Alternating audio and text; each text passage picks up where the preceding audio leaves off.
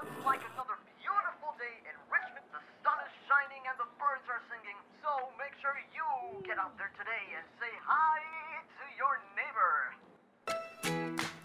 Kembali lagi di Inspirasi Podcast, podcast yang seharusnya menginspirasi. Masih bareng gue Salomo yang kali ini bakalan bawain edisi baru dari Inspirasi Podcast.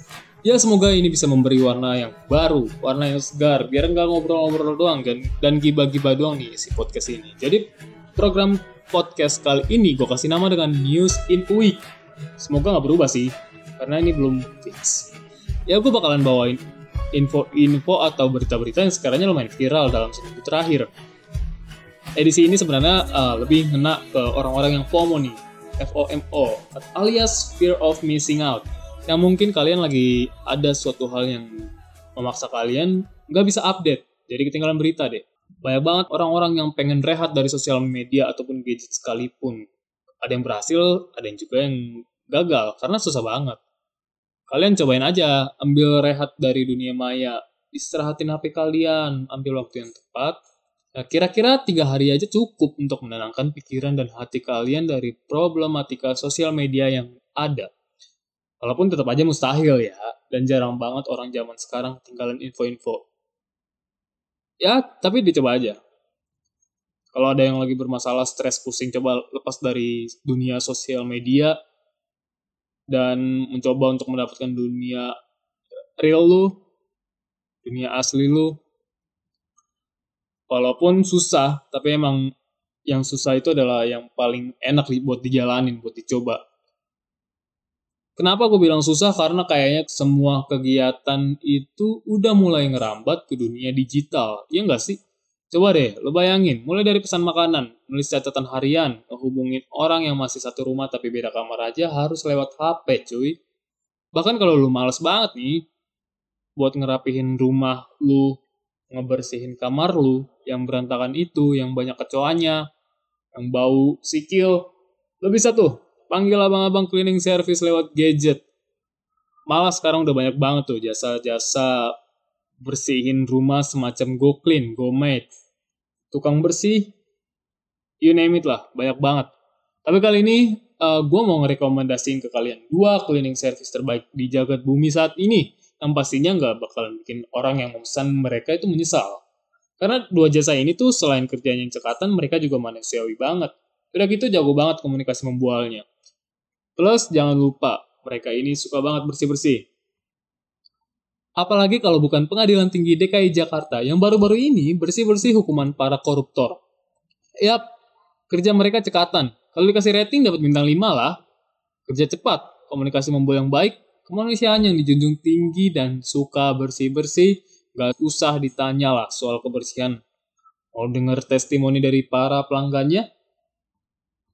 Ini dia testimoni yang pertama eksklusif gue share kalau doang nih yang dengerin inspirasi podcast.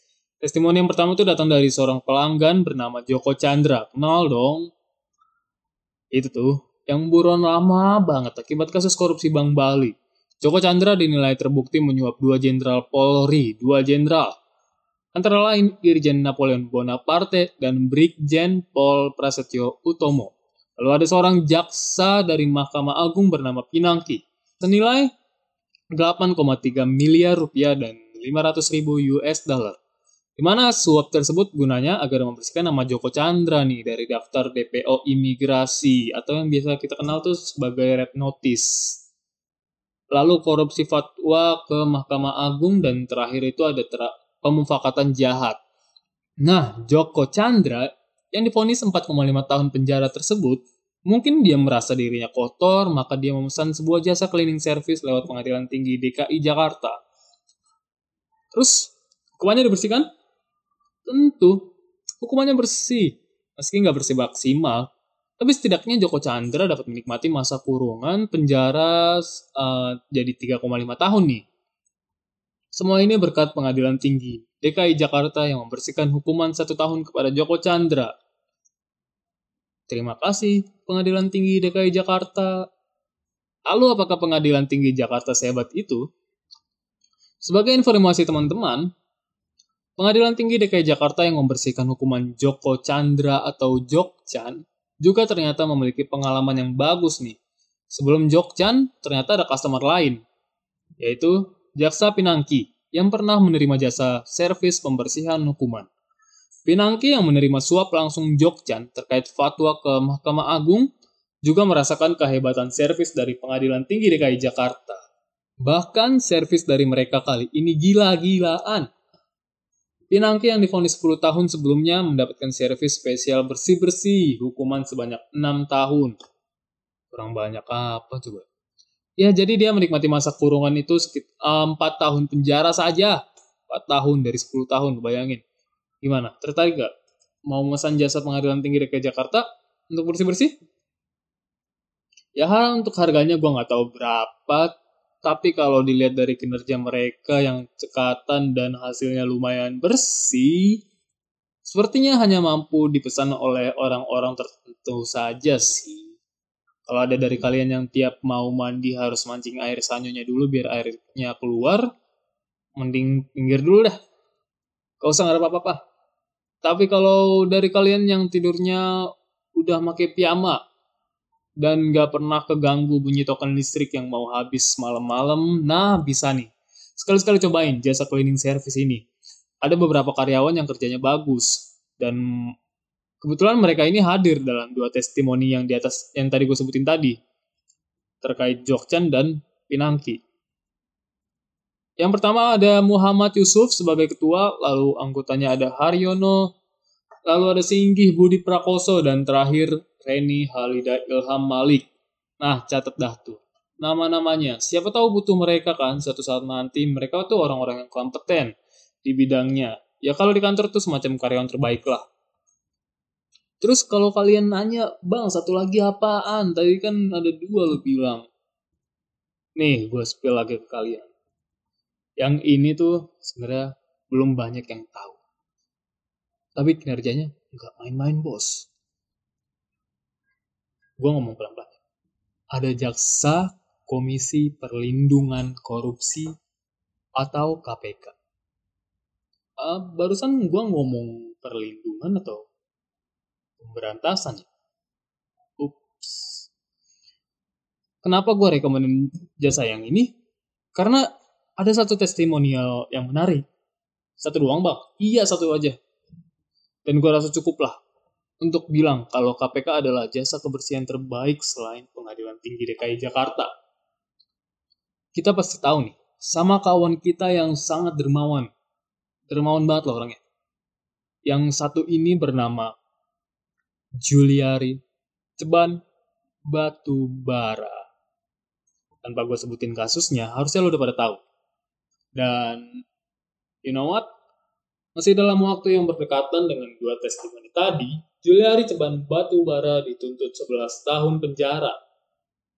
Lumayan lama kan? Lumayan lama dong. Puas melihat orang menderita 11 tahun. BTW jaksa yang menuntut 11 tahun tersebut berasal dari KPK, jaksa KPK. Betul. Cleaning service terbaik di muka bumi bersamaan dengan pengadilan tinggi DKI yang tadi, tentu lo udah pada tahu loh, siapa pemimpin KPK saat ini. Ladies and gentlemen, Firly Helikopter Bahuri.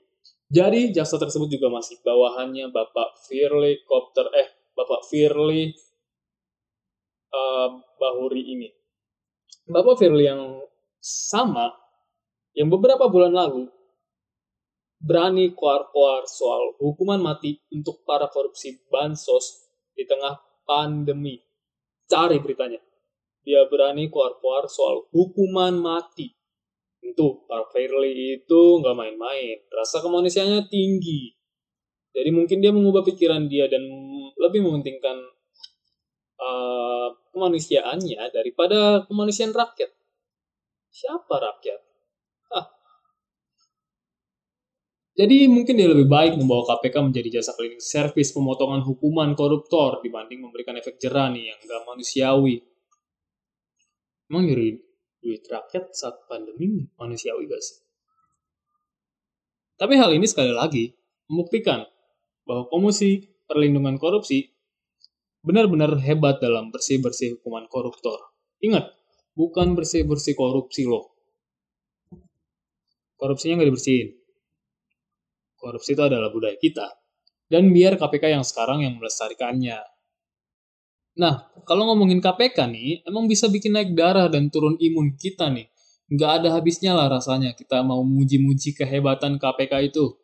Tapi gue saranin simpan pujian kalian ke KPK itu, karena ada yang lebih layak mendapatkan pujian bangsa Indonesia kali ini lebih mengarah kepada menaikkan imun kesehatan kita dan imun nasionalisme kita yang beberapa hari kemarin nih jiwa kita bergembira sekaligus menangis bersama melihat salah satu pasangan bulu tangkis yang bertanding di Olimpiade Jepang kemarin berhasil meraih emas untuk Indonesia. Siapa lagi kalau bukan Gracia Poli dan pasangannya Apriani Rahayu ganda putri Indonesia yang berasal dari cabang olahraga bulu tangkis tersebut menjadi satu-satunya nih penyumbang emas untuk Indonesia di Olimpik Jepang 2020. Setelah berhasil mengalahkan pasangan Cina, Chen King Chen dan Jia Fan pada 2 Agustus 2021. Pertandingan seru itu tersaji di mana Cina terus menyerang di set pertama. Tapi tembok kokoh yang dibangun oleh pasangan kita nggak berhasil ditembus oleh pasangan Cina. Dan pertandingan kemarin itu berlangsung dengan dua set. Langsung. Mungkin hal paling ikonik kemarin tuh saat pertandingan Gracia Poli dan Apriani Rahayu adalah saat raketnya Grace gua nggak tahu mungkin ada kesalahan di raketnya entah itu patah atau ada miss lah tapi dia ganti raket ke toko Bansun. Ya, jadi dia pulang dulu. Dia mesen tiket pesawat toko Bansun yang di Grand Wisata kasih. Saya balik lagi ke Jepang. Enggak enggak canda pas Gracia ganti raket posisi dua lawan satu tuh. Dan Apriani tuh uh, gokil banget. Bisa ngegantiin posisinya Grace lah. Ibaratnya nge backup karena posisinya dua lawan satu dan itu sulit banget bagi orang-orang kayak gua yang nggak bisa apa-apa. Tapi jujur, defense mereka itu bener-bener kuat banget. Istimewa lah. Dan mentalnya yang ngebandingin dari defense mereka itu tuh, yang sama-sama tinggi. Mental mereka tuh kemarin kelihatan banget superior. Pemain Cina tuh nggak bisa senyum lama-lama. Kalau kita ngeliat di set pertama, awal-awal set pertama mereka senyum-senyum masih bisa ketawa ketiwi. Set pertama akhir tuh menjelang akhir dan di set kedua tentunya mereka udah ya, mukanya udah flat. Gracia dan Apriani itu udah berhasil bikin udah berhasil milikin satu isi arena tersebut kalau menurut gua. Seakan-akan mereka lah ratu pada saat uh, di satu arena tersebut mereka lah ratu. Semua mata tuh tertuju kepada mereka. Dan pada saat press conference Gracia kemarin usai pertandingan, uh, dia mengakui kalau strategi yang dikembangin itu nggak cukup sebenarnya. Selain strategi, uh, mereka juga berusaha nih untuk menaikkan mental mereka berdua. Seperti yang kita tahu nih, kalau udah berurusan dengan pemain atau atlet Cina itu rasanya kayak lu lagi main game nih. Game apa pun lah, yang ada raja terakhir. Nah itu dia tuh. Raja terakhir itu adalah Cina. Susah banget buat ngelawan derajat terakhir. Dan lu harus nyiapin mental segala macam untuk bisa menang karena mereka itu solid banget. Dan di mana-mana tuh uh, kejuaraan-kejuaraan yang mengumpulkan emas tuh pasti dia getol banget. Emas emas emas Asian Games nomor satu uh, dalam pengumpulan emas. Olimpiade juga nomor satu saat ini di ranking satu ya menurut gua uh, Indonesia harus mengikuti jejak mereka. Fokus ke olahraga biar olahraga Indonesia tuh berprestasi dapat emas. Jadi nggak usah capek-capek grup emas di tanah Papua karena kita bisa meraih emas di Olimpiade atau semacamnya di bidang olahraga. Jadi rakyat Papua pun tidak perlu bersedih lagi. Sepertinya saya sudah melenceng. Tapi yang namanya kelas is permanen nggak bisa dibohongin lah. Attack wins you games, defense wins you titles. Benar-benar kejadian. Nah, ada fakta-fakta unik menarik nih dari pertandingan kemarin yang sebenarnya udah berseliweran di media sosial. Jadi gue bawain ini cuman buat nambah durasi aja sebenarnya. Gak penting-penting banget. Nomor satu, eh penting gue. Nomor satu ada Grace Siap, menjadi pasangan Women's Double Indonesia pertama yang berhasil menjadi juara sejak Olimpiade digelar dan digulir. Gila kan? Nomor 2 ada Gracia Poli menjadi pemain tertua di ajang Olimpiade 2020 saat ini dengan 33 tahun 356 hari. Uh, pasangannya Apriani juga masih muda, tapi gue nggak tahu apakah dia termuda. Kayaknya sih enggak. Dia uh, berumur 23 tahun. Jadi ada gap 10 tahun di antara mereka berdua dan menurut gue sosok leadership ada di tubuh seorang Gracia Poli Kemenangan tersebut, ini yang ketiga, kemenangan tersebut membuat Indonesia menjadi negara yang sudah pernah meraih medali emas di semua bidang disiplin bulu tangkis. Kita tahu bahwa di bulu tangkis itu ada men's double, men's single, uh, women's double, women's single, dan terakhir ada mixed double. Semuanya udah pernah meraih emas. Sebuah pencapaian yang brilian menurut gua dan hanya bisa diikuti oleh dilakukan oleh Cina Mana Cina udah terlebih dahulu melakukan itu sebelum. Salut buat Gracia Poli dan Apriani Rahayu. Satu mas untuk Indonesia. Nah, kabar menariknya lagi nih, sejauh ini, sejauh kalian mendengarkan podcast ini, udah banyak banget hadiah yang diberikan kepada mereka. Mulai dari uang sebesar 5 miliar dari Kemenpora. Ingat loh, 5 miliar. Gue rasa 5 miliar aja udah cukup sih. Untuk dia um, bolak-balik coffee shop. Terus ada 500 juta dari Grab. Gratis tiket PP Indo Jepang dan dari KBRI Jepang. Tiket PP-nya doang. Jadi dia kalau misalnya gabut di rumah mau ke mana ya? Ke Jepang kali ya? Ke Jepang capek tapi cuman uh, jalan-jalan di pesawatnya aja bisa kali. Bandara sebandara Jepang turun set naik lagi ke Indonesia. Ya gitu-gitu doang dia selama setahun. Terus ada lagi rumah di Pik Pantai Indah Kapuk dari Ketua PBSI. Oke, Ketua PBSI itu Wiranto. Dan masih banyak lagi lah. Oh ya, satu lagi. Ada kopi gratis seumur hidup dari filosofi kopi. Gila. Dia nggak bingung tuh. Kalau mau ngopi di mana, nyari harga yang murah. Kalau mau ngumpul sama temen-temennya juga nggak usah nahan gengsi lagi. Aduh, ngumpul dari coffee shop lagi mana duit gue dikit. Kenapa nggak di mana kayak warung yang kopinya tiga ribuan? Eh dia filosofi kopi nih. Gila men. Hingga perawatan gratis nih dari klinik Athena.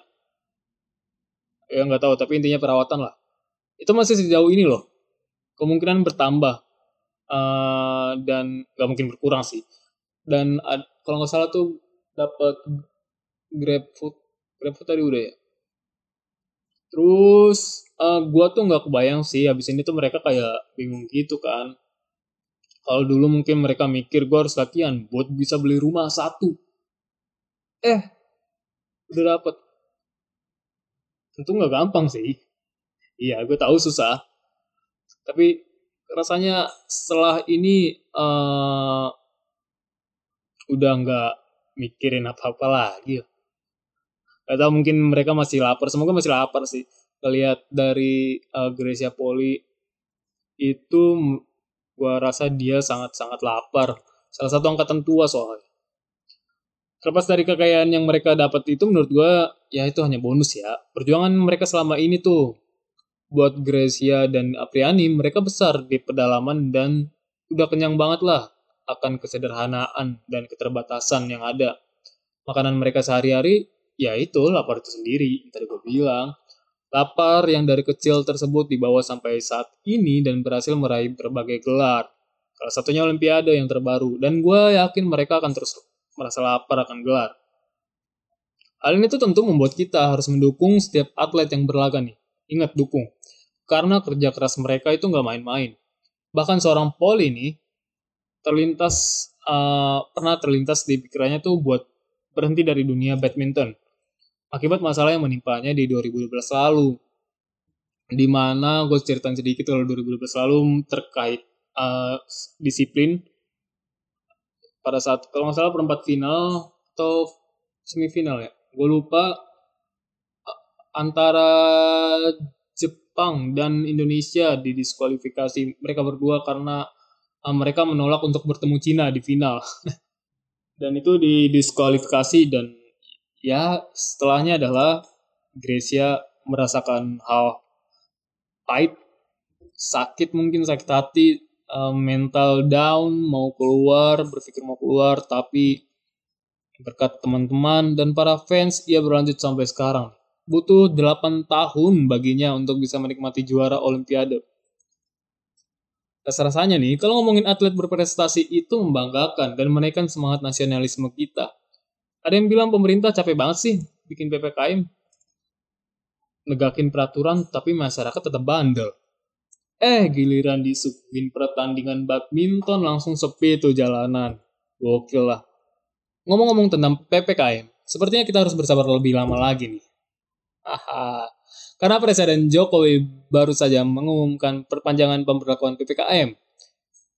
Ya, semoga cepat-cepat berakhir lah. Uh, kalau PPKM dulu kasihan. Kayaknya menyusahkan banget. Apalagi bagi mereka yang menggantungkan hidup mereka di jalanan. Kayak pemulung atau uh, warteg segala macem. Kita tahu kalau sekarang tuh uh, aneh lumayan aneh peraturannya. Disuruh diam di rumah tapi agak longgar. Jadi uh, masyarakat menengah ke bawah masih bisa berjualan berdagang giliran dagang uh, dengan peraturan yang masih abu-abu. Kita lihat banyak yang disemprot-semprotin pakai uh, apa namanya mobil pemadam kebakaran. Jadi usir-usir satpol sampai ada yang berantem. Lumayan aneh lah. Maksud gue sangat-sangat merugikan masyarakat menengah ke bawah sih tentunya. Makanya nih teman-teman ayo kita bantu pemerintah melaksanakan percepatan vaksinasi nasional ngomongin tentang vaksin tentu nggak bisa menyelesaikan pandem, persoalan pandemi. Tentu. Virusnya itu nggak mungkin hilang dengan cepat. Tapi setidaknya nih, lewat vaksinasi, kita bisa membantu tenaga kesehatan kita untuk ambil nafas sejenak. Beberapa detik aja itu udah cukup lah. Karena vaksin membuat tubuh kita kebal. Apakah kebal artinya tidak bisa sakit? Enggak juga. Tapi lu bakalan uh, kalau lo misalnya lo terinfeksi COVID-19 tuh lo nggak bakalan separah kalau belum divaksin. Jadi istilahnya itu mengurangi resiko lah. Artinya vaksin itu bertugas mengurangi resiko yang buruk yang kemungkinan menimpa para korban. Ibaratnya tuh seperti apa ya? Seperti helm. Saat lo berkendara motor, lo kan pakai helm nih. Kalau pakai ya, harusnya pakai. Helm itu kan keras. Kalau kita pukul nih, tangan kita kan sakit Sakit banget. Coba deh. Tapi kalau udah jatuh dari motor, tentu helm itu bisa terbaret, lecet, atau bahkan lepas dari kepala kita meskipun udah kita lock nih helmnya, tali-tali pengaman yang, yang ada di helm. Tapi ketika berbenturan, benturan pertama antara kepala dan jalanan itu bisa dihindari dan dilindungi oleh helm. Itu gunanya. Sehingga resiko geger otak yang kemungkinan menimpa bisa diminimalisir. Jadi pas lu jatuh, kepala lu tuh nggak langsung uh, terbentur oleh tanah, aspal, tapi lewat helm dulu. Ya walaupun helmnya lecet segala macam, tapi otak lu nggak lecet. Tuh. Singkatnya sih gitu. Satu lagi tuh yang bisa nuntasin pandemi adalah jangan pernah gampang percaya hoax. Gue cuma mau saranin ke kalian coba banyakin baca riset ilmiah tentang kesehatan pecah-pecah dah tuh otak. Lu nggak usah perlu jatuh dari motor untuk pecah otak lu. Tuh cukup baca uh, jurnal ilmiah tentang kesehatan aja. Pecah pasti otak lu. Lu kebiasaan makan informasi hoax yang gampang dicerna, snackable, terus kalinya baca riset jurnal ilmiah yang risetnya begini-begini, terus kalau ini begini itu gimana, terus uh, COVID virus itu apa, kenapa bisa bermutasi, segala macem. Hmm, stres loh. Dah, gitu aja. Senang banget program ini bisa hadir.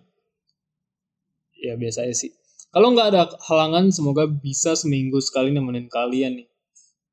Uh, entah suara gue bakal dipakai nemenin kalian buat ngerjain tugas atau lagi sodorin ke para followers akun telur. ya gak apa-apa sih rangkul mereka biar dapat biar dapat pemahaman yang sama dan gak tersesat. Untuk next episode nih, boleh banget kalau kalian mau saranin ke gue apa yang mau dibahas. Bang, angkat berita ini dong. Bang, angkat berita itu dong. Bang, Zahra bang. Ya, terserah lu. Boleh banget. Kirim ke email jurnalistik ya. Nanti gue cantumin di deskripsi inspirasi podcast. Atau di IG juga bisa follow IG-nya UKM Jurnalistik. Itu aja. Salam sehat teman-teman jurnalistik. Bye-bye.